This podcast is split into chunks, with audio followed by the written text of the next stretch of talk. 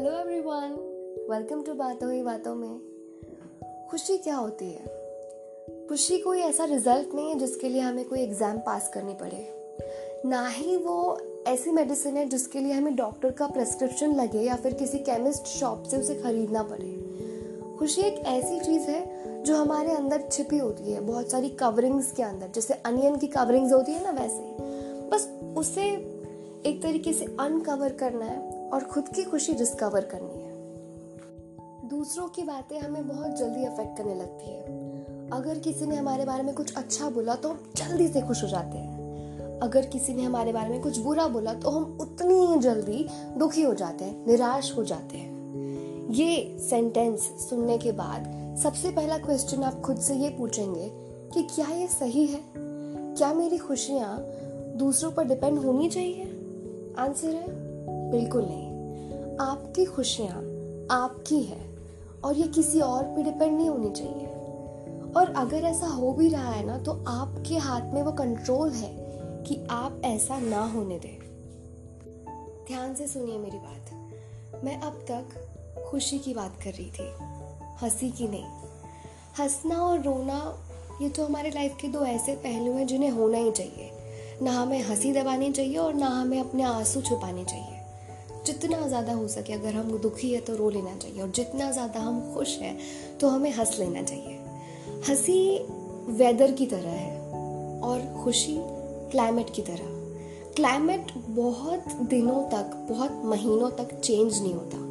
Weather रोज़ रोज़ change होता है। तो आप भले ही आज सुबह हंसे और शाम को रोए, लेकिन आप कंटिन्यूसली खुश रहें।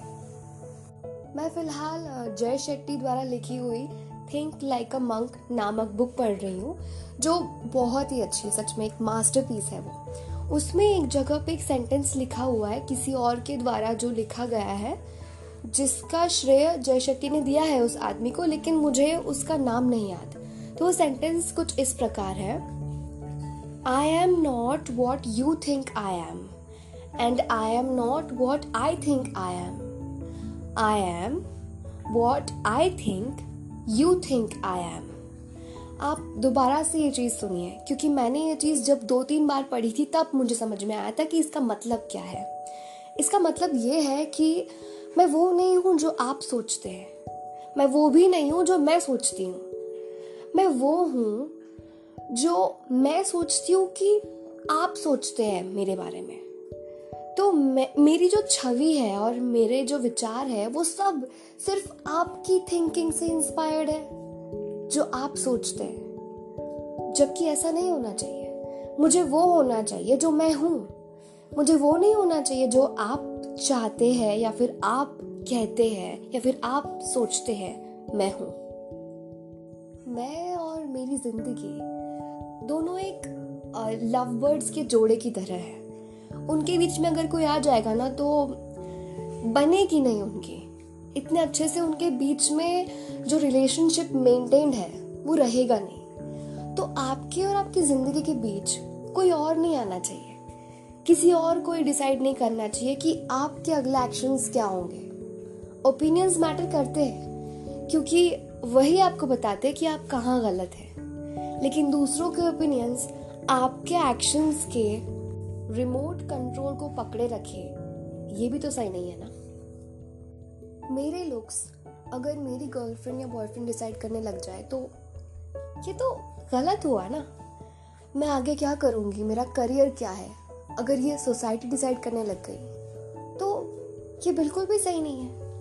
अगर मेरी लाइफ के जो इम्पोर्टेंट डिसीजंस है, जैसे मैरिज करियर और जो छोटे डिसीजंस हैं, जैसे मेरी हेयर स्टाइल मेरा ड्रेसिंग स्टाइल मेरे लिखने का तरीका, मेरे बोलने का तरीका, मेरे चलने का तरीका, जिस तरीके से मैं लोगों से घुलती मिलती हूँ, वो। मैं ज़्यादा बात कर रही हूँ, मैं कम बात कर रही हूँ, ये सब कुछ। अगर कोई और डिसाइड करने लग गया तो फिर मेरी लाइफ का रिमोट कंट्रोल मेरे हाथ में नहीं है।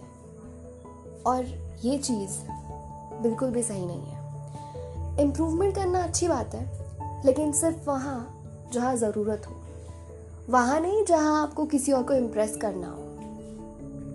आजकल तो सेल्फ इम्प्रूवमेंट जो हम कहते हैं, वो भी कहीं ना कहीं खुद से ज़्यादा दूसरों पर डिपेंडेंट होने लग गया है। अगर कोई मुझसे कह रहा है कि गुस्सा कम करो ताकि हम अच्छे से बात कर पाए तो मेरा गुस्सा कम करने का जो भी तरीका होगा आगे जाके मैं अपनाऊँगी। वो इसलिए नहीं क्योंकि मैं खुद को इम्प्रूव करना चाह रही हूँ। वो इसलिए है क्योंकि सामने वाला चाहता है कि मैं उससे अच्छे से बात करूँ। तो ये तो उसके फ़ायदे की चीज़ हुई ना। मेरे फ़ायदे की नहीं हुई। अगर कोई कह रहा है कि मैं इस तरीके से ना चलूँ और अपनी चाल को बदलूँ तो वो चाह रहा है उसकी आँखों को भाए, इसीलिए मैं ये करूँ? क्या ये सही है? कोई चाह रहा है कि मैं उसके पसंद के कपड़े पहनूं? अगर मुझे कुर्ती पहनना पसंद है, पर कॉलेज में कोई कुर्ती नहीं पहनता, सब लोग टी शर्ट्स पहनते हैं क्या मैं कुर्ती पहनना छोड़ दूँ? मैं उनकी देखा देखी में और उन्हें इम्प्रेस करने के लिए टी शर्ट्स पहनना शुरू कर दूँ? ये कहाँ का लॉजिक है? तो ये थे मेरे विचार, खुशी और ज़िंदगी को लेकर। मैं इस वन वे कॉन्वर्सेशन से बिल्कुल भी ओके नहीं हूँ। मैं चाहती हूँ कि जो भी मेरे पॉडकास्ट है वो टू वे कॉन्वर्सेशन हो। तो अगर आपको कोई भी चीज़ या कोई भी विचार मेरे साथ शेयर करने हैं तो you can D M me on Instagram at the rate K N K underscore 2702. Thank you. Have a nice day.